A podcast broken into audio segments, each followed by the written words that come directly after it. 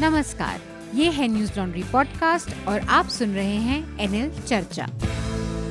नमस्कार, मैं हूँ अतुल चौरसिया। आपका खर्चा, आपकी चर्चा, हफ़्ता दर हफ़्ता। हम एक बार फिर से लेकर आए हैं न्यूज़ लॉन्ड्री का हिंदी पॉडकास्ट एनएल चर्चा। आज हमारे साथ दो जो ख़ास मेहमान हैं, उनमें एक हैं मोहम्मद सैफ। सैफ कई सारे मीडिया संस्थानों में काम कर चुके हैं। इससे पहले डेली ओ और तिरंगा टीवी और उससे पहले तहलका में डिजिटल विंग में काम कर चुके हैं। तिरंगा में आप डिजिटल को हेड करते थे। सैफ तिरंगा की कहानी बड़ी अजीब सी रही कि इलेक्शन से पहले तीन चार महीने पहले एक चैनल लॉन्च हुआ और बड़े बड़े बड़े नाम थे बरखा दत्त से लेके और करण था। पर अचानक से थोड़ा सा सेंस अगर जितनी जानकारी दी जा सके उस लिहाज से कि क्या ऐसा गड़बड़ क्या हुआ तिरंगा के साथ? देखिए जिस वक्त ये हुआ उस उस वक्त तो थोड़ा उतनी क्लैरिटी नहीं थी हाँ। अब जिस तरह मोरलेस एक हज़ार नौकरियाँ इस फ़ील्ड में जा चुकी एक हज़ार से हाँ, ज़्यादा हाँ. ही तो एक तरह से आ, समझ में आ रहा है कि ओवरऑल डाउनटाउन तो है ही इंडस्ट्री इंडस्ट्री का हाँ मतलब मीडिया में तो है ही वो इंडस्ट्री हम्म। में तो है मीडिया इंडस्ट्री में स्पेसिफिक है।, है और किसी भी अगर बिज़नेस का अगर रेवेन्यू मॉडल अगर शुरुआत में डिसाइड आपने नहीं किया है हम्म। तो इट बिकम मतलब वो काफ़ी दिक्कत की बात है फिर you you just can't wing it कि आप चलाते रहें और जहाँ पे टेलीविज़न चैनल की बात है काफ़ी ज़बरदस्त इन्वेस्टमेंट हम्म। है ठीक बात तो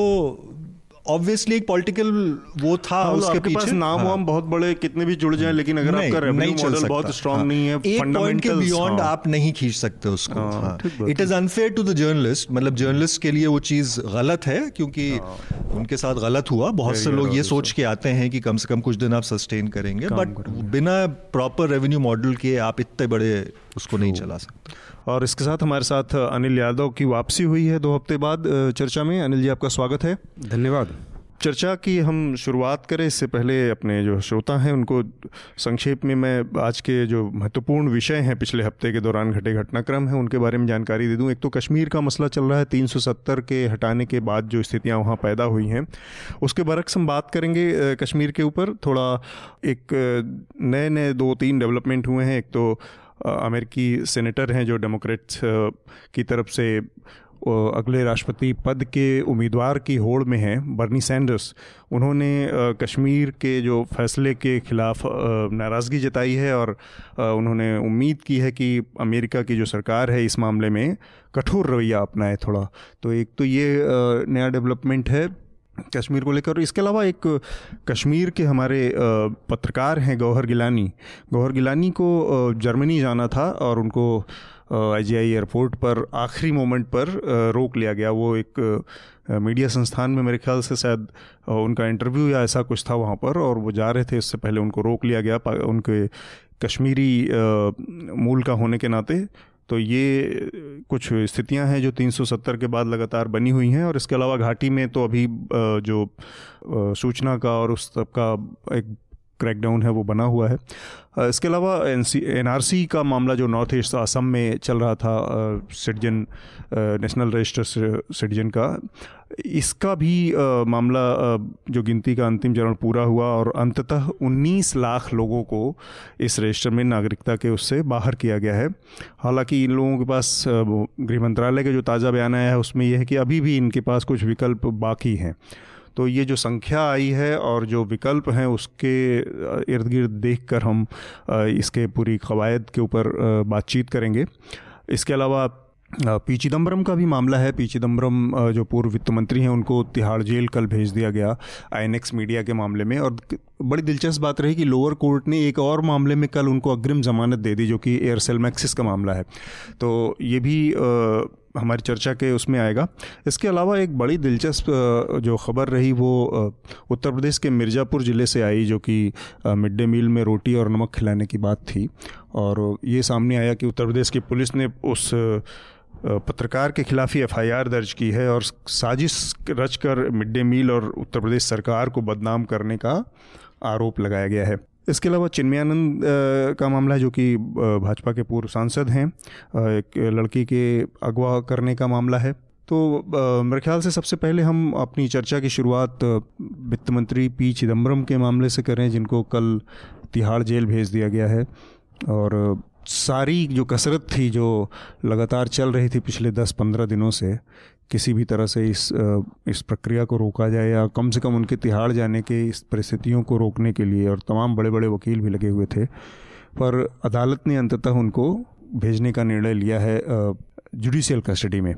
तो सैफ क्या लगता है कि कानून अपना काम कर रहा है? तो इसमें बहुत ज़्यादा दाएँ बाएँ देखने की ज़रूरत नहीं है? देखिए, अगर सिर्फ़ इस पर्टिकुलर मामले को देखें तो आप कह सकते हैं कि कानून अपना काम कर रहा है और चाहे कोई आदमी जितना भी पावरफुल रहा हो, बड़ा रहा हो उसके ख़िलाफ़ अगर कोई इन्वेस्टिगेटिव एजेंसी कोई चीज़ कर रही है तो उस पर सवाल नहीं उठाया जा सकता। मगर अगर आप बड़ी पिक्चर देखिए, एक लार्जर पिक्चर देखिए तो जिस तरह कुछ पर्टिकुलर ऑपोजिशन लीडर्स के ख़िलाफ़ इन्वेस्टिगेटिव एजेंसी चाहे सीबीआई हो चाहे ईडी हो वो केसेस खोल रही है और किस फुर्ती से उन केसेस को वो कर रही है हम्म। वो बराबरी से नहीं हो रहा है वो प्रॉब्लमैटिक चीज़ है चिदम्बरम पी चिदम्बरम के खिलाफ कोई केस था जबकि काफ़ी पुराना केस था।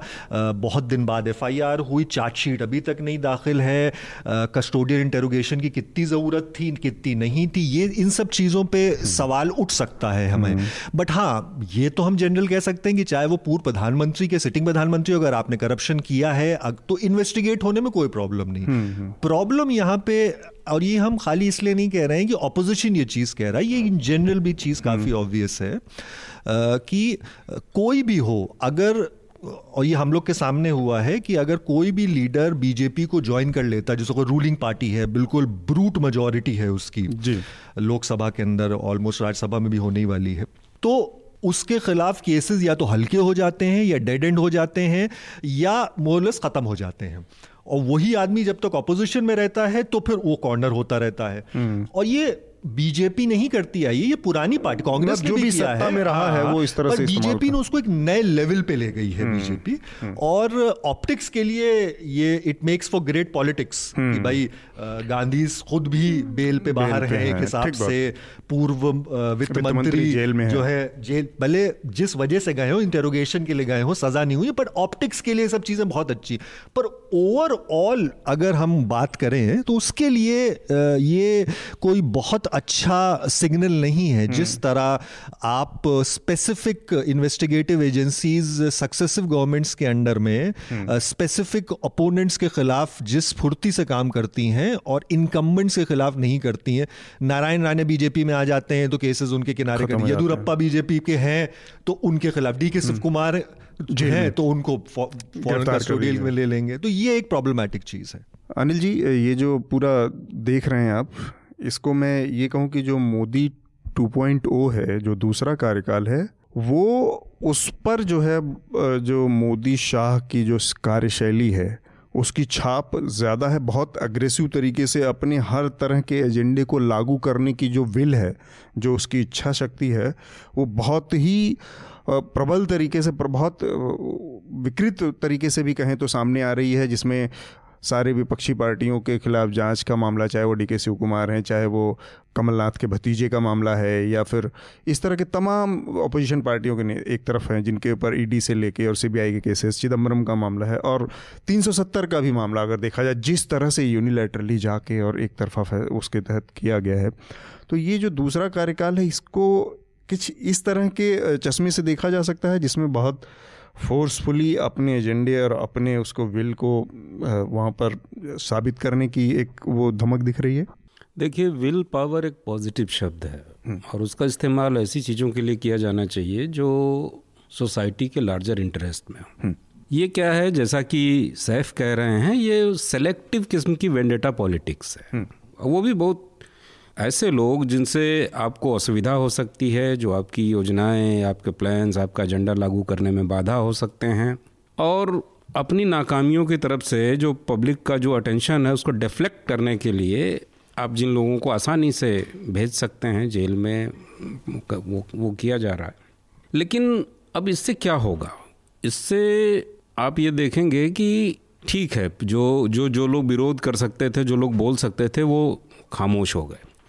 लेकिन ये वेंडेटा पॉलिटिक्स का चेन रिएक्शन होता है। अब ऐसा नहीं है कि अगर आपने चिदम्बरम को जेल भेज दिया भेजा ही जाना चाहिए। अगर चिदम्बरम ने आ, कानूनी तौर पे गलत किया है लेकिन आप देखेंगे कि बीजेपी में बहुत सारे लोग हैं जिन्होंने कानून का उल्लंघन किया है उन्होंने अपराध किए हैं उनसे बल्कि उसके सबसे बड़े उदाहरण हैं क्यों? उत्तर प्रदेश में जैसे केसेज वापस लिए गए हाँ। वहाँ के चीफ मिनिस्टर से केसेस वापस लिए गए और भी बहुत सारे लोगों से चुपचाप हाँ, मुजफ्फरनगर दंगों के लोगों हाँ, केस केस वापस लेने की प्रक्रिया चल रही है जिनके बारे में हम नहीं जानते। हम्म। तो एक ही तरह के अपराधों के मामले में कुछ लोगों को आप इसलिए पकड़ते हैं कि वो आपके प्रतिपक्ष में हैं असुविधाजनक हैं। कुछ लोगों को इसलिए छोड़ देते हैं कि वो आपकी पार्टी के साथ आ गए हैं आ सकते हैं या भविष्य में आपकी मदद कर सकते हैं। तो ये एक ऐसे चेन को जन्म देता है कि कानून तो लगता है कि बिल्कुल सही काम कर रहा है लेकिन आप कानून का मिसयूज कर रहे हैं। और ओवरऑल ये लोकतंत्र के लिए फिर घातक ही है। हम्म, कुछ और इस पर सैफ आपकी टिप्पणी नहीं मतलब मोरलेस बात वही है कि कोई गलत चीज़ हो रही है उसको आप इन्वेस्टिगेट कर रहे हैं टारगेट कर रहे हैं मगर जिस तरह सिस्टमैटिक और सेलेक्टिव हम्म। तरीके से वो चीज़ इस वक्त ये प्रेजेंट गवर्नमेंट कर रही है एक ब्रूट फोर्स के साथ हम्म। तो वो तो खैर बहुत ही क्लियर करता है कि जैसे कि इन्होंने बहुत सही कहा कि डिफ्लेक्ट करने के अलावा और कोई इसके पीछे का कारण नहीं समझ में आता हम्म। कांग्रेस पूरी तरह डेसिमेटेड है बिल्कुल एक किनारे हो गया है वो स्पेक्टेटर बन गई स्पेक्टेटर भी हम्म। नहीं रहा है वो स्टेडियम के बाहर है हम्म। वो मैच भी नहीं देख रहा है इस वक्त ये हाल है इस वक्त कांग्रेस का लीडरशिप का कोई वो नहीं है आप बेसिकली डिफ्लेक्ट करना चाह रहे हैं और आप ये दिखाना चाह रहे हैं कि देखो कुछ हमने हासिल किया है चाहे वो मियर ऑप्टिक्स क्यों ना हो कि करप्शन के खिलाफ ये कर दिया है हम्म। एक और चीज़ मेरे दिमाग में कि ये जो शैली है वेंडिटा वाली इतनी मतलब करती रही जैसे यूपी के टाइम पे मायावती के जो केसेस थे उसको और या मुलायम सिंह के जो केसेस थे उसको ढील देना टाइट करना ढील देना टाइट करना हमने लगातार देखा कि न्यूक्लियर डील पे समर्थन मिल गया हम्म, फिर मुलायम सिंह का ये हम्म, सब करते रहे। लेकिन जिस जिस शैली में मोदी और अमित शाह की की कार्यप्रणाली थी जो गुजरात में भी हम लोगों ने देखी कि हाँ। वो अपोजिशन को पूरी तरह से नेस्तनाबूद कर देने वाली वो वो चीज़ अब अब देख केंद्र में देखने में आ रही है दिख रही है जो दूसरा कार्यकाल क्योंकि पहले से ज़्यादा पावर है पहले से ज़्यादा वो एक मेजोरिटी है तब ये सब जो उनकी जो काम करने की जो अपनी स्टाइल है उसको वो बहुत बहुत ज़्यादा उसमें विकृत तरीके से सामने आ रही है मतलब गुजरात में उनको इस तरह का करते हुए लोगों ने देखा था नहीं देखिए वो बिल्कुल आप ठीक कह रहे हैं कि ऐसा गुजरात में हुआ ऐसा पहले कांग्रेस ने किया लेकिन ये जो अपोजिशन पार्टियाँ हैं अब जो स्थिति है मुझे लगता है अगर बहुत बिना लाग लपेट के कहें तो ज़्यादातर अपोजिशन पार्टियाँ या तो उन्होंने अतीत में जो करप्शन के ज़रिए बड़ा पैसा कमाया है उसको का बोझ बहुत भारी उसको बचाने में लगी हुई हैं हम्म। या अपने खानदान। क्योंकि सारी पार्टियाँ अपोजिशन की ज़्यादातर किसी न किसी एक खानदान में सिमट गई हैं उसके हम्म। दो चार लोग ही चला रहे हैं। हम्म, उनको जेल जाने से बचाने में लगी हुई हैं।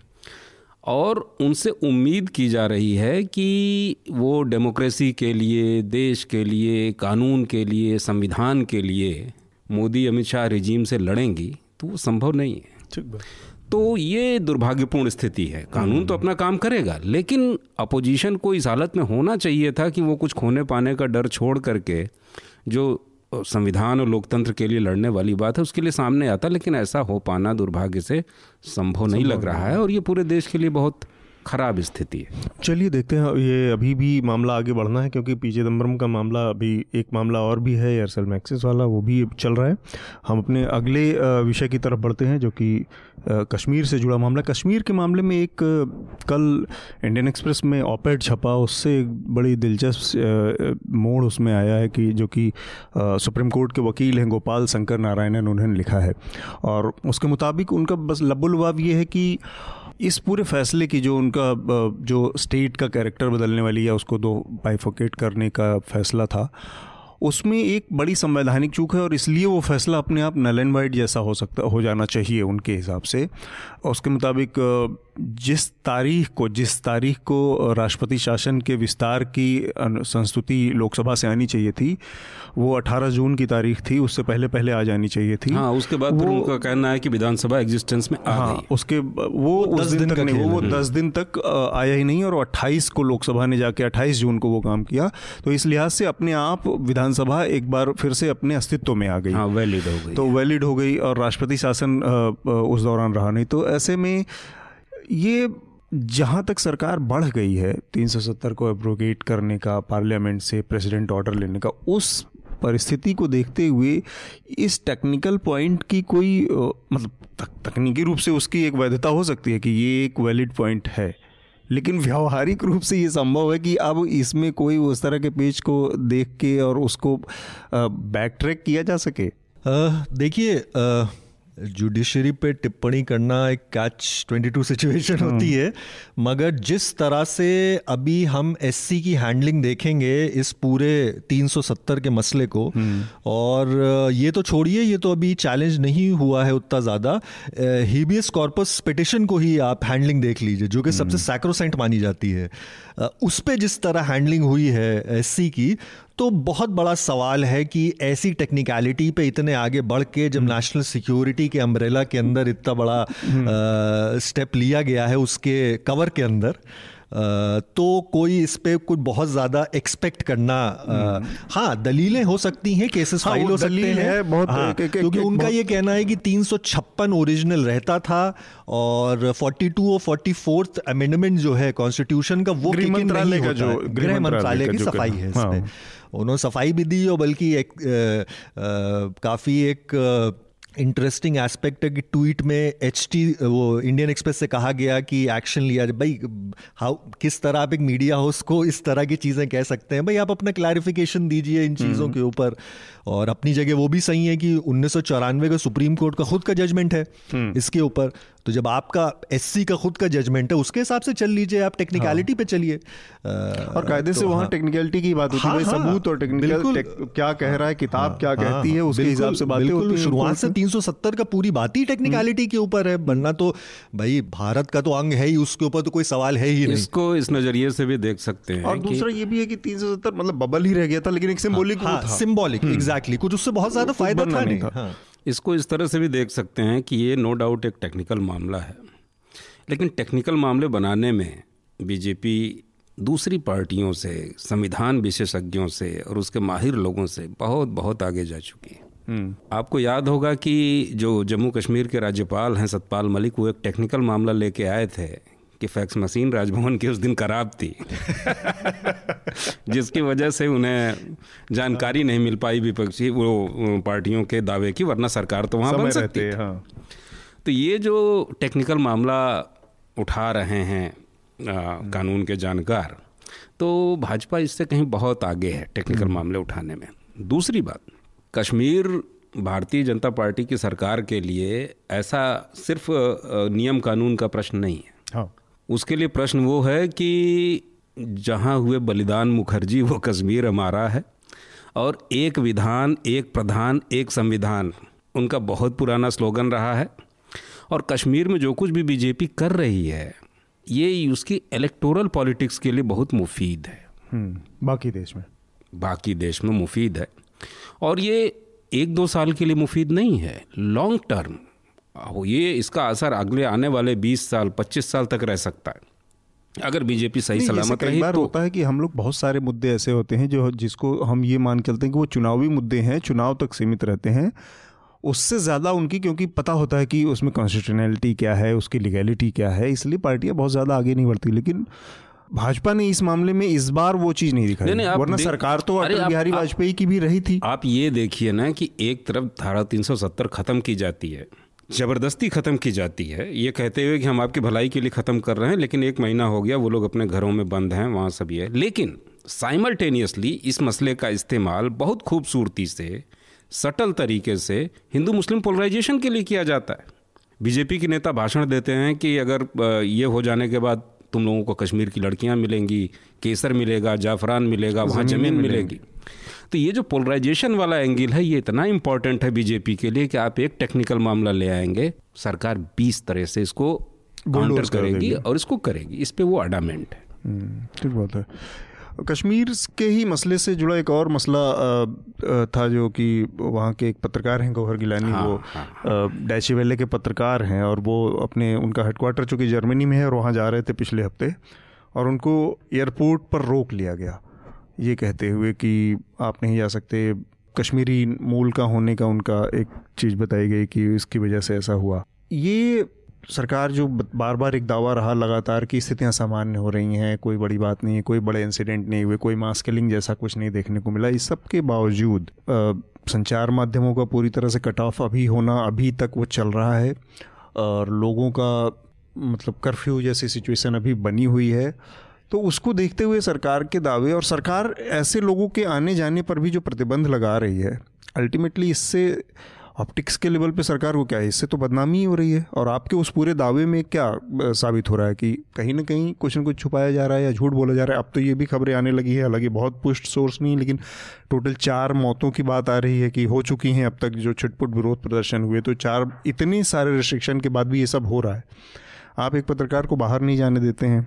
क्या डर है वो? मुझे लगता है कि ये डर वर से डर वर तो बिल्कुल नहीं मुझे लगता है कि एक जब जब जब जब आप एक अथॉरिटेरियन तरीके से कोई गवर्नमेंट काम करती है तो जो उसके नीचे के लोग होते हैं जैसे कुछ ब्यूरोक्रेट्स कुछ इंटेलिजेंस के लोग वो सरकार से भी चार कदम आगे बढ़ के जो उनके पर्सनल कुंठाएँ होती हैं जो उनके अपने फ्रस्ट्रेशंस होते हैं उसको पूरा करने में लग जाते हैं। हम्म। आपने जैसे देखा होगा कि हमारे देश में ये कानून है कि अगर कोई कपल है तो वो बड़े आराम से कहीं भी घूम सकता है, आ सकता है, जा सकता है। लेकिन आपने देखा होगा कि वैलेंटाइन डे के आसपास या ऐसे भी बहुत सारे पुलिस वाले ऐसे हैं जो उनको पकड़ के मारते हैं, पीटते हैं, परेशान करते हैं तो ये उनका पर्सनल फ्रस्ट्रेशन है जो ऐसे मौक़ों पर सामने आता है। तो इस तरह के मामलों में ये भी होता है कि कश्मीर का है, मुसलमान है, बाहर जा रहा है तो ठीक है।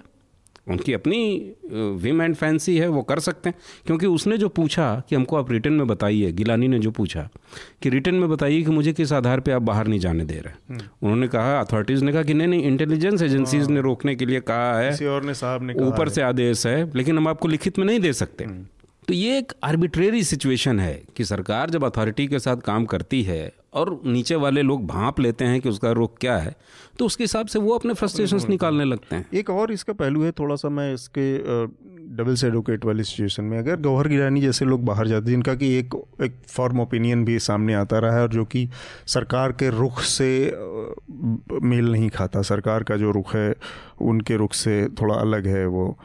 ऐसे में गौहर गिलानी अगर बाहर जाते हैं तो बहुत संभव है कि वहाँ पर इंटरनेशनल प्लेटफॉर्म का मीडिया का इस्तेमाल करें वहाँ पर बयानबाजी करें वहाँ कुछ लिखें कुछ बोलें।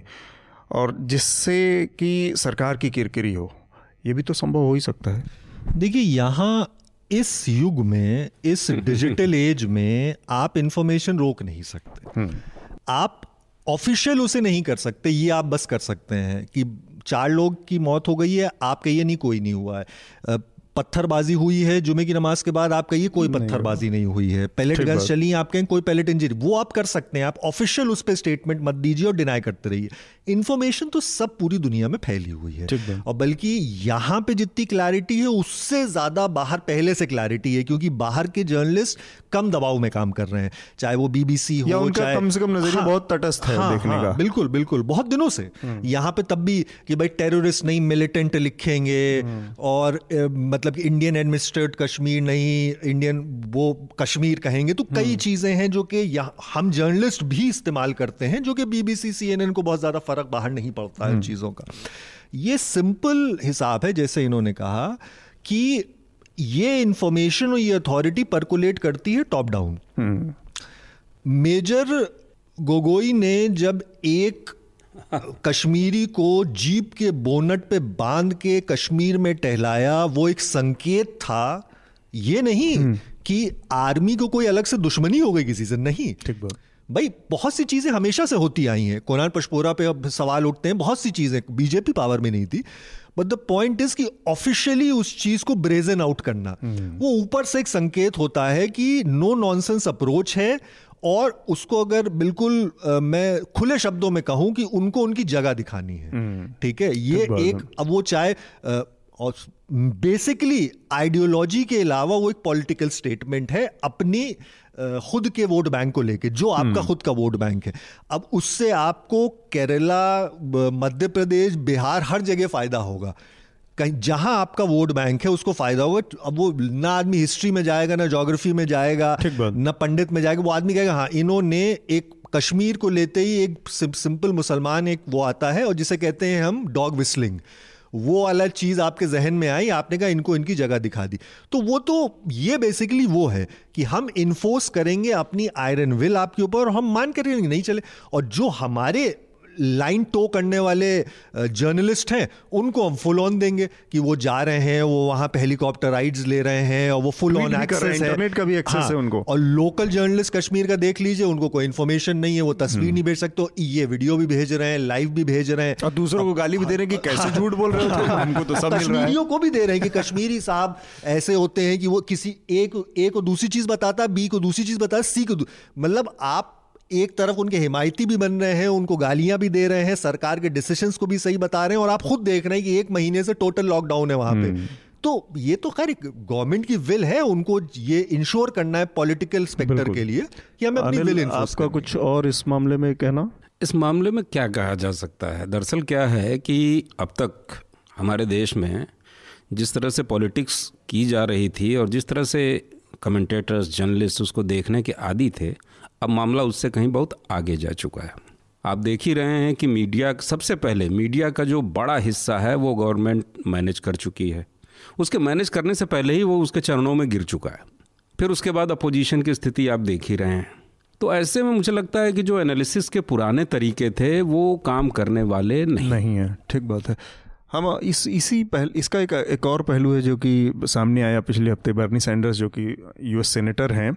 और डेमोक्रेटिक पार्टी की तरफ़ से प्रेसिडेंशियल उम्मीदवारी के दावेदार भी हैं दौड़ में भी शामिल हैं।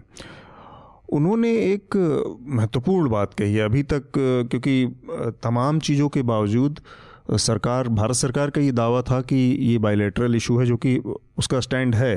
लेकिन गाहे बगाहे अलग अलग फोरम पे इसकी चर्चा हुई। पाकिस्तान तो अपने तरीके से जो करने की कोशिश करता ही रहा। यूएन में भी बंद कमरे में ही सही एक बहस हुई, बातचीत हुई तो वो भी एक तरह से एक बाकी जो इन दोनों के अलावा जो प्लेयर्स थे उसमें वो शामिल हुए। चीन के दबाव में ही हुई हो। और बर्नी सैंडर्स का ये कहना, ये बयान देना, कहीं ना कहीं भारत के पूरे ओवरऑल अप्रोच पे जो अब तक वो कहानी है कि ये बायोलेटरल इशू है और सब कुछ शांत है और सब कुछ ये है।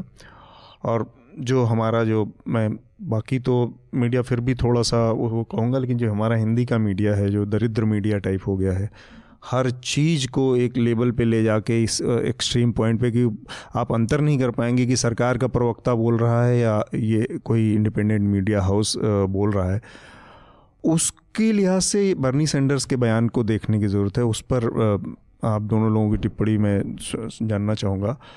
उन्होंने जो बयान दिया है, वो एक इस्लामिक सोसाइटी, जो नॉर्थ अमेरिकन इस्लामिक सोसाइटी है, ह्यूस्टन की, उसका एक फ़ंक्शन था, जिसमें उन्होंने बहुत चिंता जताई और बेसिकली वो चिंता उन्हीं चीज़ों के इर्द गिर्द थी, जो अभी बात हो रही थी कि मानवाधिकारों का जिस तरह से हनन हो रहा है, लोगों को घरों के अंदर बंद कर दिया गया है, ये सारी चीज़ें। अनिल, सबसे पहले आपकी टिप्पणी, बर्नी सैंडर्स के बयान के बाद भारत सरकार की स्थिति कुछ न कुछ उस तरह के एक एक कमज़ोर हुई है, जो दावा था लगातार अब तक? देखिए बर्नी सैंडर्स आज की तारीख में कुछ नहीं। अगर वहाँ अमेरिका में कोई कुछ है तो वो है डोनाल्ड ट्रंप। डोनाल्ड ट्रंप ने मोदी का जो स्टैंड है कि ये बायोलेटरल इशू है इंडिया और पाकिस्तान के बीच का उसको सपोर्ट किया है और मध्यस्थता की पेशकश की है। जबकि तो बर्नी तो ठीक है अब मतलब आप जो कह रहे हैं डोनाल्ड ट्रंप की तो सत्ता सबको पता है कि इस हाँ पे है नहीं, और नहीं, मैं, मैं मुझे मुझे अपनी बात कहने दीजिए।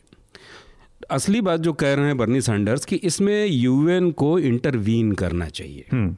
जिस तरीके से धारा सौ तीन सौ सत्तर को हटाया गया कर्फ्यू को क्लैंप किया गया मानवाधिकारों का वहाँ हनन हो रहा है हम्म। और किसी भी लीगल डेमोक्रेटिक आवाज़ को नहीं सुना जा रहा है तो ऐसे में निश्चित तौर पे बर्नी सैंडर्स जो कह रहे हैं वो एक बड़ी इंपॉर्टेंट बात है सारी दुनिया उसको ध्यान से सुनेगी क्योंकि अमेरिका का अपोजिशन का कैंडिडेट भी एक हम्म। और वो भी सतहत्तर साल का आदमी है पुराना पॉलिटिशियन सबसे आगे चल रहे हैं सेनेटर हाँ, दौड़ हाँ, में और ऐसा लग रहा है कि क्या पता वो उम्मीदवारी मिल जाए उनको। हाँ अगली अगले वो राष्ट्रपति भी हों।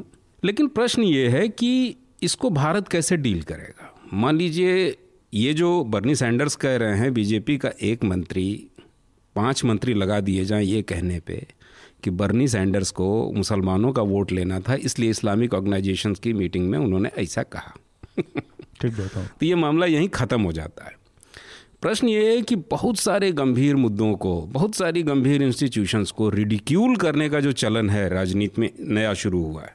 उसको हास्यास्पद बना देने का उसको रिडंडेंट बना देने का उसको उसको उसको घासलेट बना देने का जो फ़ैशन शुरू हुआ है वो बड़ा खतरनाक लेकिन एक बहुत दिलचस्प चीज़ है सैफ कि बर्नी सैंडर्स के तमाम अच्छाइयों बुराइयों के बावजूद इस बयान के पीछे अमेरिका की जो अंतर अंदरूनी हाँ, राजनीति बिल्कुल, है बिल्कुल, बिल्कुल। उसका तो एक कंसर्न देखा ही जा सकता है। देखिए ट्रंप राष्ट्रपति राजनीति की मजबूरियाँ जो है। और हो सकता है दोबारा भी हो जाए कोई बड़ी बात नहीं है। आजकल ये हम देख रहे हैं कई मुल्कों में कि कई ऐसे नेता हैं जो आपको लगता है कि शायद दोबारा ना आए मगर वो आ जाते हैं। मगर स्टेट्समैन उनको कोई बहुत खास नहीं माना जाता है ट्रंप को। Technically he is one the most powerful man in the world पर स्टेट्समैन कोई बहुत तो खास नहीं है वो। खास भी क्या? मतलब मुझे तो नहीं लगता कि एक भी कोई गुण ऐसा है जो स्टेट्समैन की कैटेगरी में ले तो जाता हो। ट्रंप अगर कोई चीज़ कहते हैं तो वो उसको उसी तरह लिया जाता है। वो तो खैर कभी फॉक्स न्यूज़ को बहुत अच्छा बताते हैं और कभी कहते हैं फॉक्स न्यूज़ बहुत बुरी है। जर्नलिस्ट हमारे लिए काम नहीं कर रहे हैं तो वो तो ट्रंप है। इंटरनल अमेरिकन पॉलिटिक्स के बारे में भी बहुत कुछ बचाता है पर मैं एक दूसरी तरफ़ एक अ, अ, बात कहूँगा। कि मुंबई मेरा में एक दुष्यंत का एक पीस आया है जो वकील हैं। दुष्यंत दवे का? नॉट द वे एटिकस अच्छा। दुष्यंत का जो न्यूज़ सेंट्रल चलाते थे अच्छा। वो मुंबई मेरा के लिए कॉलम लिखते हैं। तो उन्होंने बहुत इंटरेस्टिंग एक चीज़ कोट करी है कि पिछले हफ़्ते वेस्ट वर्जीनिया के डिस्ट्रिक्ट कोर्ट ने एक जजमेंट पास किया। वो जजमेंट क्या था कि टेरर वॉच लिस्ट जो होती है एयरपोर्ट पे इट इज़ इलीगल मतलब कि एक नाइन इलेवन के बाद जो एक हवा एक यूएस में एक बना और उस हवे के अम्ब्रेला के अंदर जो मानवाधिकार जो ह्यूमन राइट्स थे उनको अलग तरह से on the name of security वो करा गया कि भाई टेरर वॉच लिस्ट में बिना किसी सबूत के आपका नाम मैंने डाल दिया। भले आपके रिलीजन के लिए डाल दिया भले आपकी शक्ल के लिए डाल दिया आपके रंग के लिए डाल दिया आप किसके साथ उठते बैठते हैं उसकी वजह से डाल दिया। आप किस मुल्क से आपके दादा आए थे उस वजह से डाल दिया। कोई मेरे पास सबूत आपके खिलाफ नहीं है। मगर उससे होगा क्या? आपको हर बार एयरपोर्ट पे इंटरोगेट करा जाएगा फ़ौरन निकलने नहीं दिया जाएगा। आपके सामान की ज़्यादा तलाशी होगी आपको बेइज्जत होना पड़ेगा आपको psychological social even financial loss होगा विच इज़ इलीगल ठीक है? इसी नज़रिए से अगर हम देखें जो इस वक्त कश्मीर में हो रहा है चाहे वो गौहर गिलानी का अ, बाहर जाने से रोकना हो एक महीने से आपने क्लैम डाउन करा हुआ in the name of security देखिए टेक्निकली एवरीथिंग मेक सेंस सब कुछ सेंस करता है कि भाई लाशों से बेहतर है घर में बैठे रहो। ठीक है?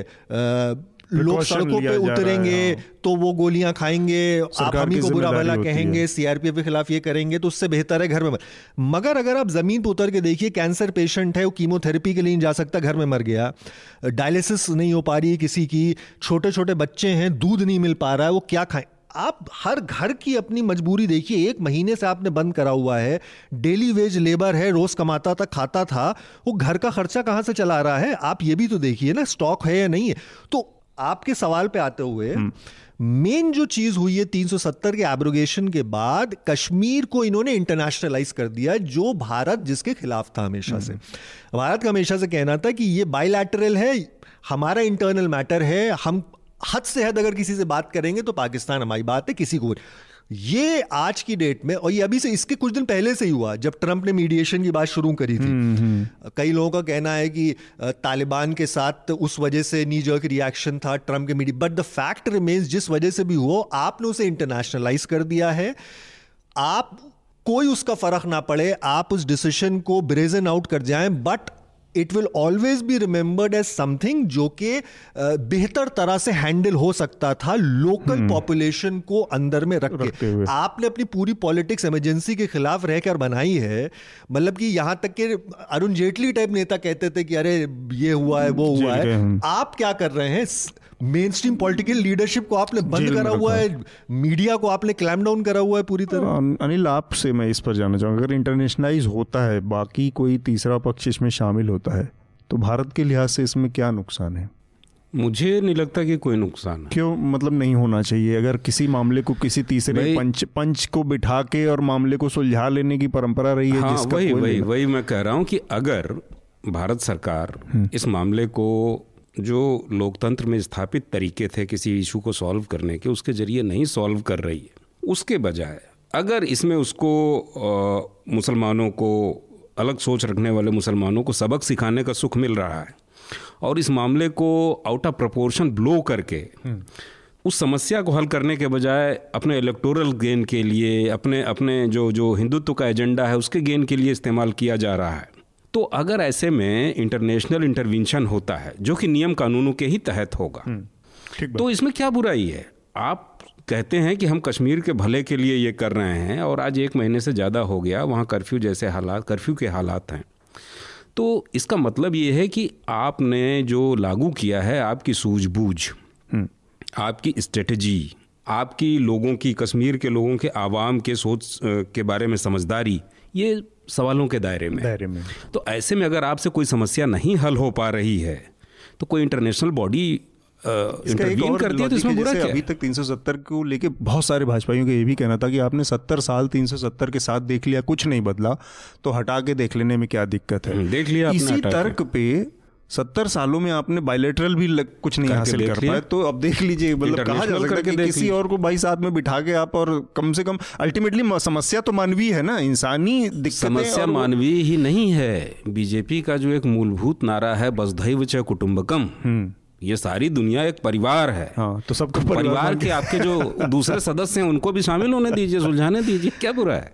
आ, हम हालाँकि कश्मीर का मामला मुझे मालूम है कि पिछले हम तीन चार हफ़्ते से लगातार डिस्कस कर रहे हैं लेकिन ये लगातार चलने वाला विषय है ये इतना जल्दी ख़त्म नहीं होगा और आ, आगे भी चर्चाओं में ये हम इस पर बातचीत करते रहेंगे। अगला जो विषय है वो बहुत महत्वपूर्ण विषय है जो कि उत्तर प्रदेश के मिर्ज़ापुर ज़िले का मामला है जहाँ पर एक पत्रकार को मिड डे मील में की जा रही गड़बड़ी का खुलासा करने के लिए एफ़ आई आर दर्ज कर, की गई है उसके खिलाफ। और गड़बड़ी भी ऐसी कि मतलब किसी भी कायदे के जो नेता हो या कोई भी ठीक ठाक जो दावा करता है कि जनप्रतिनिधि है, उसका सर तो शर्म से झुक जाना चाहिए कि रोटी और नमक खिलाई जा रही है बच्चों को।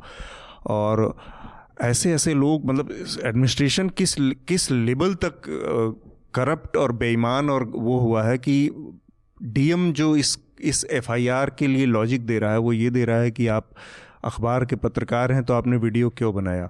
आप किसी से बता देते फ़ोटो खींच लेते, एक आध ये वो वीडियो बनाना बताता है। मतलब कि एक तो ये मैं बता दूँ कि अनुराग पटेल जो डिस्ट्रिक्ट मजिस्ट्रेट डीएम है, जिलाधिकारी हैं मिर्ज़ापुर के, प्रमोटी आईएएस है, वो आईएएस नहीं है मूल रूप से। ये कहने का ये मतलब नहीं है कि प्रमोटी जो आईएएस होगा, वो औसत दर्जे का ही होगा, या जो बाकी सर्विसेज़ से आते हैं, वो योग्य लोग नहीं होते। लेकिन ये जानना ज़रूरी है कि किन किन तरीकों से लोग प्रमोट, प्रमोशन पा के वहाँ तक पहुँचते हैं, उसके पीछे के हथकंडे और उसके बाद क्या काम करते हैं। तो एफआईआर केवल एक पत्रकार की बात नहीं, उत्तर प्रदेश में लगातार चल रही हैं इस तरह की चीज़ें। पत्रकारों के ऊपर, पत्रकारों के ऊपर एफआईआर करना या किसी तरह के मामलों में फंसाना, उस नज़रिए से आप इस, थोड़ा सा इसकी व्याख्या में अनिल चाहूँगा आप करें, क्योंकि आपके आसपास का इलाका है और वो जिस तरह के इलाके हैं वहाँ पे स्कूलों में आने जाने वाले जो बच्चे हैं उनकी स्थिति कोई मेरे पास आंकड़ा नहीं है जिससे मैं इसको सपोर्ट कर सकूँ लेकिन मैं ये गारंटीज कह सकता हूँ कि इन स्कूलों में केवल और केवल ज़्यादातर दलितों आदिवासियों और पिछड़ों वही बच्चे हाँ, जाते हैं इन सरकारी तो स्कूलों में और बाकी किसी का बच्चा नहीं जाता। ये अलग बात है कि इस पूरे करप्शन के सिस्टम से जिन लोगों की बाकी लोगों की पेट भर रही है वो सब के सब लोग दूसरे क्लास से बिलोंग करते हैं। अब इस मामले में क्या कहा जाए ये इतनी जानी पहचानी हुई कहानी है कि आप देखेंगे कि मिड डे मील में एक जो ये जो एफआईआर हुई है ये सिर्फ़ एक पत्रकार के खिलाफ नहीं हुई है उस ग्राम सभा का एक सदस्य है हम्म। समपाल हम्म। उसके अगेंस्ट भी हुई है पत्रकार तो चलिए वहाँ पे आ, आ, वीडियो बना रहा था लेकिन ये ग्राम सभा के सदस्य के खिलाफ एफआईआर क्यों हुई है तो ये उस करप्शन की पोल पट्टी खोलती है उस मिली भगत की पोल पट्टी खोलती है जो तक मंत्री से ले करके और स्कूल में जो भोजन माता बैठी हुई है वहाँ तक फैला हुआ है। अब क्या है कि ये जो मिड डे मील आता है स्कूलों में इसमें मंत्री का हिस्सा होता है चाइल्ड डेवलपमेंट ऑफिसर का हिस्सा होता है ग्राम प्रधान का हिस्सा होता बेसिक है बेसिक शिक्षा अधिकारी का बेसिक शिक्षा अधिकारी का हिस्सा होता है प्रिंसिपल का हिस्सा होता है। जो प्रिस्क्राइब मिड डे मील है वो कभी कभी तो इस हालत में पहुँचता है स्कूलों तक कि वो जानवरों को खिलाने के लिए डाला जाता है और जानवर उसको नहीं खाते हैं क्योंकि सड़ा हुआ अनाज होता है वो लेकिन यूपी में जो हो रहा है वो ये है कि सरकार इस समय बिल्कुल बहुत मदांध किस्म की सरकार हो गई है और इस सरकार को केंद्र सरकार को भी और राज्य सरकार को भी आदत पड़ गई है एक ऐसी मीडिया की कि जो लगातार उसकी चारणगिरी करे उसका हम्म। जयगान करे और नए नए नुक्तों मुहावरों और अलंकारों के साथ जय जयकार करें। अब ऐसे में एक अदना सा पत्रकार सामने आता है जो नमक रोटी खाते हुए बच्चों का वीडियो बना लेता है और उस पर जो है आप 420 लगाते हैं शासकीय काम में बाधा डालने का आरोप लगाते हैं ट्रेस पासिंग का हम्म। आरोप लगाते हैं मतलब कोई धारा छोड़ते नहीं। इसमें बड़ी हाँ। तो ये ये उस स्टेट को बताता है उस उस उस आ, मुझे तो इसमें एक आशा की किरण दिखाई देती है। मैं हम्म। मैं मैं, बहुत क्रिटिसाइज नहीं करूँगा गवर्नमेंट को। गवर्नमेंट तो जो करना है कर रही हम्म। मुझे एक आशा की किरण दिखाई देती है कि आप देखेंगे कि वहाँ इस चीज़ को एक्सपोज करने के लिए कोई बड़ा मीडिया हाउस नहीं पहुँचा। हाँ। कोई बड़ा वेब पोर्टल नहीं पहुँचा। ठीक कोई दिल्ली से बिस्लरी पीता हुआ पत्रकार हवाई जहाज़ से नहीं गया। एक छोटा सा जो मोबाइल फ़ोन से जनसंदेश टाइम्स नाम के छोटे से अखबार में कम तनख्वाह भी शायद नहीं मिलती होगी वहाँ पे हम्म। मैं जानता हूँ जनसंदेश की स्थिति हम्म। तो ये बताता है कि अगर कहीं जर्नलिज्म का मादा ज़िंदा है तो ये छोटे छोटे जो अखबार पत्रिकाएँ छोटी छोटी जगहों पर रहने वाले जो अभी भी आइडियलिज्म का कीड़ा जिनको काटे हुए हम्म। है ऐसे पत्रकार हैं तो मुझे ये उम्मीद की किरण दिखाई देती है कि इस तरह के और पत्रकार सामने आएँगे और इस तरह के डीड्स को एक्सपोज थोड़ा सा हम अपने श्रोताओं को यहाँ पर एक जानकारी इस मामले से जुड़ी दे दें क्योंकि हमने एक छोटा सा इन्वेस्टिगेशन किया था जो इस मामले में एफआईआर दर्ज हुई वो एफ़ ये कहती है कि साजिश के तहत इस रिपोर्टर ने वो वीडियो बनाया और उस एफआईआर में बाकायदा समय दर्ज है कि बारह बजकर सात मिनट के आसपास वो पहुँचा और उसने वीडियो बनाया यहाँ पर और जो मिड डे मील अथॉरिटी है उत्तर प्रदेश की, उससे वहाँ पर हमने बात की मिड डे मील की पूरी जो प्रक्रिया है, वो क्या कहती है। और वो प्रक्रिया बताती है कि अप्रैल से लेके अक्टूबर तक के बीच में एंड ऑफ़ अक्टूबर के महीने तक, साढ़े दस से ग्यारह बजे, ये आधे घंटे का समय तय है, इसके बीच में मिड डे मील बट जाना चाहिए। तो बनने की जो प्रक्रिया है, वो साढ़े दस से पहले कंप्लीट हो जाती है, तब जाके वो दस से, साढ़े दस से ग्यारह बजे के बीच में होता है। अच्छा एफआईआर ये कह रही है कि अभी रोटी ही बटी थी और इसने वीडियो बना लिया कि सब्ज़ी तो अभी बटनी बाकी थी और उसमें एक सब्ज़ी वाले विक्रेता का नाम वो भी दर्ज कर लिया गया बयान भी दर्ज कर लिया गया कि हाँ मेरे पास तीन सौ रुपये प्रिंसिपल साहब के जमा थे लेकिन उस दिन कोई सब्ज़ी लेने गया ही नहीं। तो ये कैसे अपने चक्करों में उलझते हैं जो सरकारी बाबू हैं चीज़ों को? थोड़ी सी उसके बारीकी में घुसा जाए तो इनका पूरी जो पोल पट्टी कैसे सामने आती है वो उसका नमूना है पूरा ये पूरी एफआईआर। एक तरफ़ वो कह रहा है कि वो सब्ज़ी का पैसा जमा था सब्ज़ी वाले के पास, ये हमारे पास सबूत है। जिसको वो सबूत के तौर पर दिखा रहा है, वही कह रहा है कि वो तो मेरे पास आया ही नहीं बारह बजे तक। तो जो आदमी बारह बजे तक पहुँचा नहीं वो सब्ज़ी लेता कब बनती कब आती कब और बारह सात पे का ये वीडियो है जो कि एफ़ आई आर कह रही है। तो ये इन्वेस्टिगेशन छोटी सी है लेकिन अपने आप में पूरी कहानी बता देती है कि कैसे पूरी फर्जी कहानी गढ़ी गई है और इसको फंसाने के लिए और यहाँ पे पूरा जिला प्रशासन और मुझे उस डिस्ट्रिक्ट मजिस्ट्रेट जो डी एम अनुराग पटेल के ऊपर इतनी हँसी भी आती है और क्रोध भी आता है कि इमीडिएटली एक दिन बाद उस आदमी ने वीडियो पे बयान दिया है। उसका वीडियो है हमारे पास जिसमें वो कह रहा है कि मैंने आप लोगों से शिकायत मिली थी उसके बाद फलाने को भेज के और प्रखंड शिक्षा अधिकारियों को भेज के पूरी जाँच करवाई आपकी जाँच सही मिली। हमारी जानकारी में ये भी आया कि एक दिन पहले वहाँ पर नमक और चावल बांटा गया था। और फिर अब वो कह रहा है कि नहीं ये गलत बात है ये वो। तो सैफ इस पूरे मामले पर और दूसरा उत्तर प्रदेश में जो पत्रकारों की स्थिति है जो लगातार चल रहा है मैं एक और इंटरवीन करना चाहता हाँ। हूँ। जैसे गवर्नमेंट इसको साजिश बता रही है। हम्म। लेकिन मैं उत्तर प्रदेश में प्राथमिक स्कूलों की ही एक और घटना की तरफ़ ध्यान दिलाना चाहता हूँ कि अभी योगी सरकार आई ही आई थी उसके पाँच छः महीने के भीतर की बात है। कम से कम पाँच सात स्कूलों को अचानक रातों रात गेरुआ रंग से पोत दिया गया। सचिवालय को भी सर नहीं हज हाउस को। हाँ। हज हाउस की इमारत को भी गेरुआ रंग से पोत दिया गया। और आज तक नहीं पता चल पाया कि इतनी बड़ी बड़ी इमारतों को गेरुआ कलर से किसने पोता था। हम्म। और बाद में उनको मूल रंग में वापस लौटाया गया। किसने पोता था? किसने इतना पैसा खर्च हम्म। किया था? रंग ले आया होगा कूची लाया होगा सीढ़ी लाया होगा सैकड़ों लोगों ने देखा माइक का भी रंग गेरुआ है। हाँ मेरी माइक। नहीं गेरुआ देखिए गेरुआ को तो मैं ये मानता हूँ संत से कि सचमुच संत परंपरा से गेरुआ भारतीय मनीषा का रंग है। हम्म। और भारतीय जनता पार्टी और आरएसएस जब अस्तित्व में आए उससे भी हज़ारों साल पहले से गेरुआ ये अलग बात है कि अब जहालतों ने कब्जा कर लिया उस पर कोई कब्जा नहीं कर सकता। हाँ। जैसे नीले रंग पे बसपा का कब्जा नहीं हो सकता हाँ। उसी तरह से गेरुए रंग पे भाजपा का भी कब्जा नहीं हो सकता। ये रंग कुदरत के दिए हुए रंग है इस पे किसी मोदी अमित शाह का या मोहन भागवत का कब्जा सोचा ही नहीं जा सकता। हाँ। रंगों से जो आदमी का रिश्ता है तो मैं ये कहता हूँ कि वो कौन सी साजिश थी? आज तक उसका पता क्यों नहीं चला? तो ये एक अनंत किस्म का राग दरबारी है जो इन दिनों चल रहा है। श्रीलाल हम्म। शुक्ल ने जो राग दरबारी में लिखा बड़ी मज़ेदार बात लेकिन ये कि बड़ी बड़ी कई बार होपलेस सिचुएशन जैसी बन जाती कि इतने इतने पैरेलल प्लॉट चल रहे हैं कि कितनों से मुकाबला करने की ताकत और शक्ति कहीं नहीं दिखती। इतने पैरेलल प्लॉट इस दरबारी में राग दरबारी में। हाँ लेकिन अब वही बात है ना कि इन पैरेलल प्लॉट्स को सब्सक्राइब कौन कर रहा है? बाई कौन कर रहा है? जो इस स्कूल के आसपास रहने वाले लोग हैं जिनके बच्चे वहाँ पढ़ते हैं वो इस स्थिति को बड़े आराम से जानते हैं कि क्या चल रहा है। असली बात है कि एक, एक अभिभावक ने ही पूरी जानकारी की पोल पट्टी खोली पोल पट्टी थी खोली। तो जब ये जो तबका है इसी को इस लाचार हालत में पहुँचा दिया गया है कि वो प्रोटेस्ट नहीं कर सकते अपने बच्चों को नमक रोटी खिलाए जाने का विरोध नहीं कर सकते। तो इसलिए सारे प्लॉट सारे कॉन्स्पिरेसी थियोरीज जायज़ हैं चल रहे हैं। सैफ? देखिए अगर आपको ये अच्छी तरह पता है कि हमको वोट इन चीज़ों पे नहीं मिलना है वोट किसी और चीज़ पे मिलना है। हाँ। तो इन चीज़ों पे आप ध्यान नहीं देते। फिर जिसके जो दिल में आता है वो करता है और ऑब्वियसली सिस्टमैटिक करप्शन है वो तो है ही।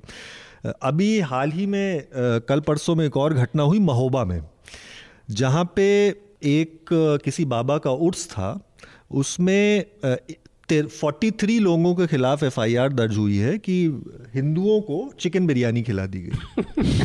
नॉनवेज बिरयानी। तो मतलब अब आप ये देख लीजिए कि तो वो सबके सब वेजिटेरियन थे?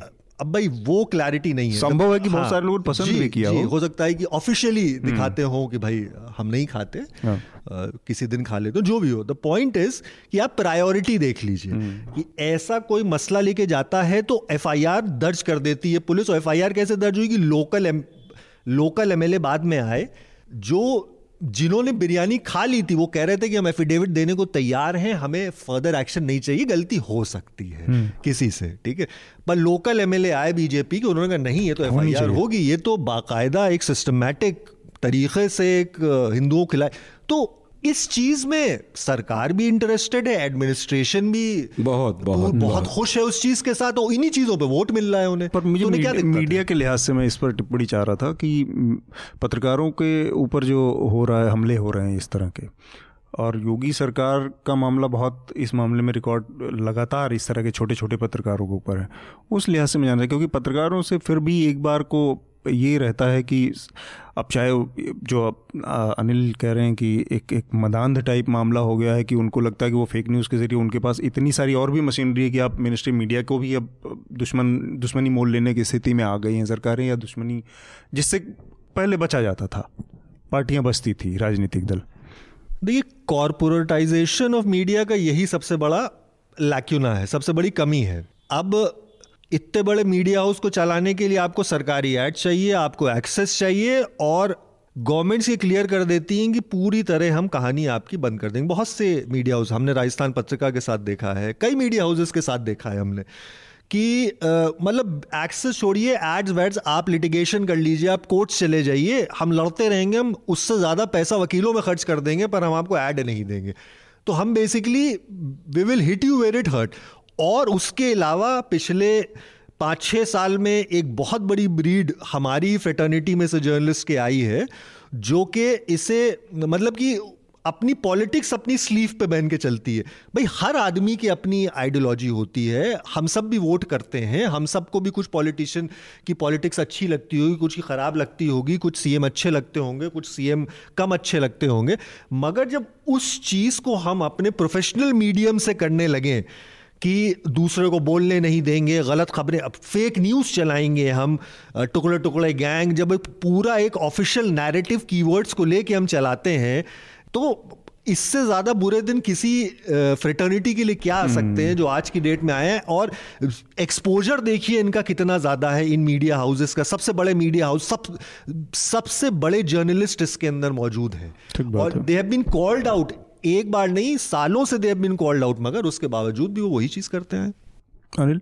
देखिए इसमें क्या क्या बात असल बात यह है कि मीडिया एक ऐसी स्थिति में पहुँच चुका है कि उससे बहुत ज़्यादा उम्मीद बची नहीं नहीं मैं एक कॉर्पोरेटाइजेशन वाली जो बात कही हाँ हाँ मैं बिल्कुल वो सही कह रहे हैं कि कॉर्पोरेटाइजेशन का विकल्प क्या है? कॉर्पोरेटाइजेशन का मतलब ही है कि उसमें भारी पूंजी निवेश और मीडिया जो पहले हमारे यहाँ कंसेप्ट था हमारे यहाँ मीडिया जो पैदा हुआ है वो आज़ादी के आंदोलन के बीच में पैदा हुआ है। उसका मुख्य सरोकार जनता थी। पॉलिटिकल एजेंडा उसका साम्राज्यवाद से मुक्त कराना था। और वो गवर्नमेंटों को क्रिटिसाइज करते हुए उनसे लड़ते हुए विकसित हुआ है। अब मीडिया का जो की वर्ड है वो है मुनाफा डिविडेंट वो किसी भी शर्त पे चाहिए। आप उनसे कुछ भी अंधविश्वास भूत प्रेत किसी की गलत पॉलिटिक्स हम्म। कुछ भी सपोर्ट करा लीजिए। ठीक बात। मैं यहाँ पर तो बस ऐसे समय में ऐसे समय में जो असली बात है कि इसका अल्टरनेट वही है। ऐसा मीडिया जो मुनाफे के चक्कर में कम पड़ेगा और सरोकार के और क्रेडिबिलिटी के चक्कर में ज़्यादा पड़ेगा और उसके कंसर्न में अरबों रुपए की बैलेंस शीट के बजाय अरबों आदमी होंगे देश के तो वो काम कर सकता है बेहतर। इसी समय पर बहुत महत्वपूर्ण चूँकि बात आपने कही ऐसे ही मौके पर मैं सारी बहस का मुद्दा यही था कि जहाँ पर मैं न्यूज़ लॉन्ड्री को प्लग कर देना चाह रहा था कि करिए करिए। कॉरपोरेट और इन सबसे मुक्त होके आप जनता या पाठक या जो जिसको कंसर्न जिसकी बात करेंगे यार वो लोग होंगे लोग जिसके कंसर्न में होंगे वो थोड़ा सा इन्वेस्ट करें और वो थोड़ा सा अपने मीडिया को सब्सक्राइब करें ख़बरों के में इन्वेस्ट करें तो ताकि कॉरपोरेट और इन तरह के तमाम तरह के दबावों से मुक्त होकर मीडिया खड़ा हो सके तो न्यूज़ लॉन्ड्री को सब्सक्राइब करें। मैं हमारा एक आखिरी जो एक चरण होता है जो कि साहित्य और उससे जुड़ा है तो अनिल भाई आज किस चीज़ का पाठ करेंगे आप?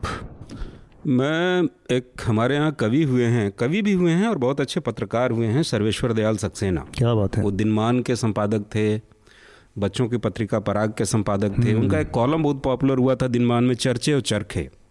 हालाँकि वो कल्चरल रिपोर्टिंग का कॉलम था लेकिन उसमें पॉलिटिक्स बहुत ज़बरदस्त रहा करती थी। तो उनकी एक कविता है कि देश कागज़ पे बना नक्शा नहीं होता। और आजकल सारे डिस्कोर्स सारी बातें देश के ही इर्द गिर्द हो रही तुम देशभक्त हो कि देशद्रोही हो? गद्दार हो कि राष्ट्रभक्त हो? तो देश क्या है इसको डिफाइन करती हुई उनको एक कविता है मैं उसको पढ़ रहा हूँ। हम्म। और अगर आप चाहें तो इस पर हम लोग फर्दर बात भी कर सकते हैं। हम्म। कविता है देश कागज़ पर बना नक्शा नहीं होता। यदि तुम्हारे घर के एक कमरे में आग लगी हो तो तुम क्या दूसरे कमरे में सो सकते हो? यदि तुम्हारे घर के एक कमरे में लाशें सड़ रही हों तो क्या तुम दूसरे कमरे में प्रार्थना कर सकते हो? यदि हाँ तो मुझे तुमसे कुछ नहीं कहना है। देश कागज़ पर बना नक्शा नहीं होता कि एक हिस्से के फट जाने पे बाकी हिस्से उसी तरह साबुत बने रहें। और नदियाँ, पर्वत, शहर, गाँव वैसे ही अपनी अपनी जगह दिखें, अनमने रहें। यदि यह तुम नहीं मानते तो मुझे तुम्हारे साथ नहीं रहना है।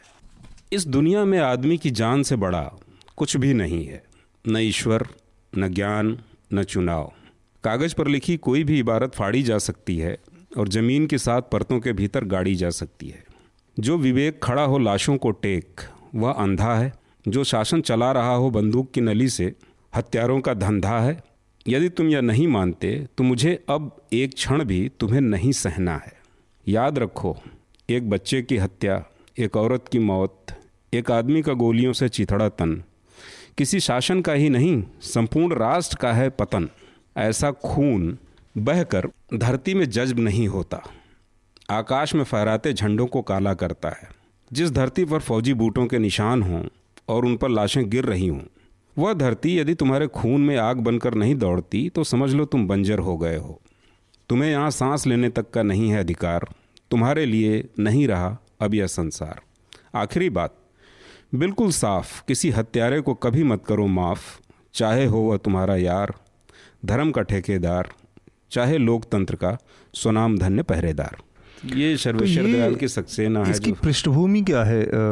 कि बहुत ही कंटेम्प्रेरी उसमें लिखा हुआ लग रहा है जबकि वो तो पूरा आज हमारे बीच में है भी नहीं तो इसकी इसकी इसकी इसकी पृष्ठभूमि बहुत साफ़ है ऐसा लग रहा है कि ये इमरजेंसी हाँ। आपातकाल इसकी पृष्ठभूमि है हम्म। क्योंकि वो आपातकाल भी देश को ही जो जो नारे बसों पे लिखे रहते थे इमरजेंसी के ज़माने में हम्म। अनुशासन ही देश को महान बनाता है हम्म, दूरदृष्टि पक्का इरादा कड़ी मेहनत के ज़रिए उस समय भी देश को महान बनाया जा रहा था। और आज जो है मुसलमानों को हर तरह से प्रताड़ित करके मार करके नफ़रत की राजनीति के ज़रिए महान बनाया जा रहा है।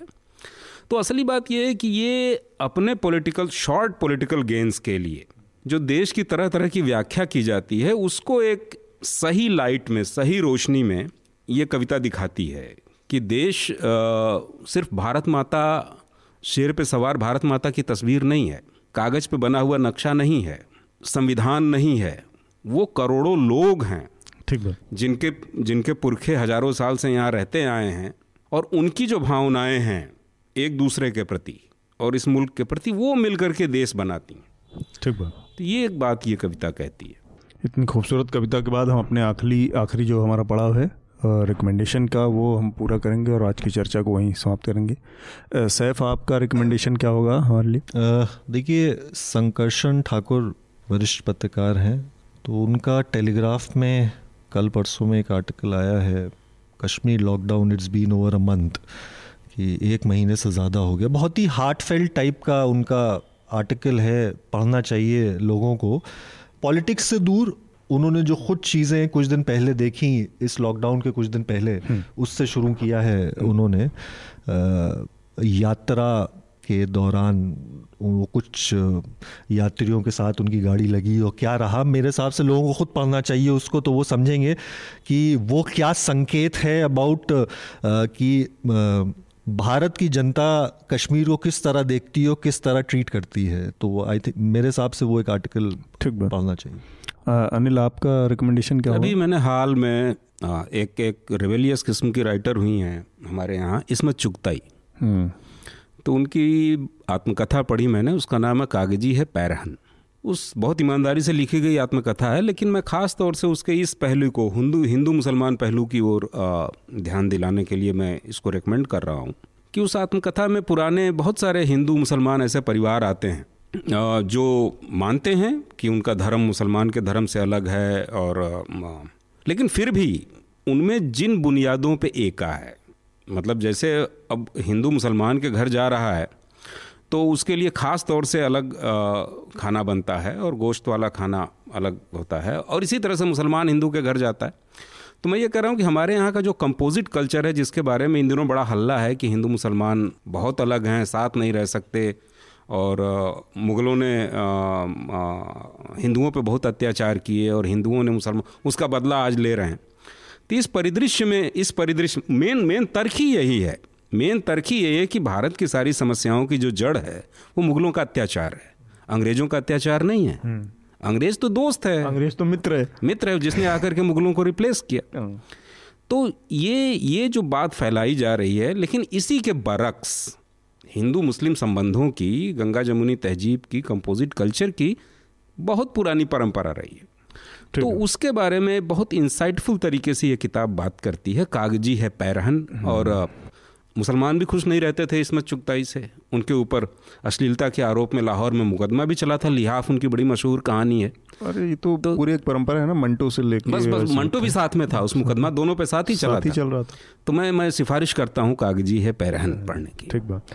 मेरा रिकमेंडेशन बहुत छोटा सा एक है जो कि एक मीडिया से जुड़ा और बर्नी सैंडर्स से ही जुड़ा मामला है। मैम बर्नी सैंडर्स ने एक कोलंबिया जर्नलिज्म रिव्यू में एक पूरा आर्टिकल लिखा है और वो बेसिकली अमेरिका का जो मीडिया है वहाँ पर ट्रंप ने जो परिस्थितियाँ पैदा की हैं और मीडिया पर जो लगातार हमले हो रहे हैं उससे निपटने के तरीकों पे और अगर डेमोक्रेट्स या वो आते हैं तो वो किस तरह से स्ट्रेंथन करेंगे? मीडिया को किस तरह से पावर देना है? किस तरह से उसको कॉन्स्टिट्यूशनल और एम्पावर करना है?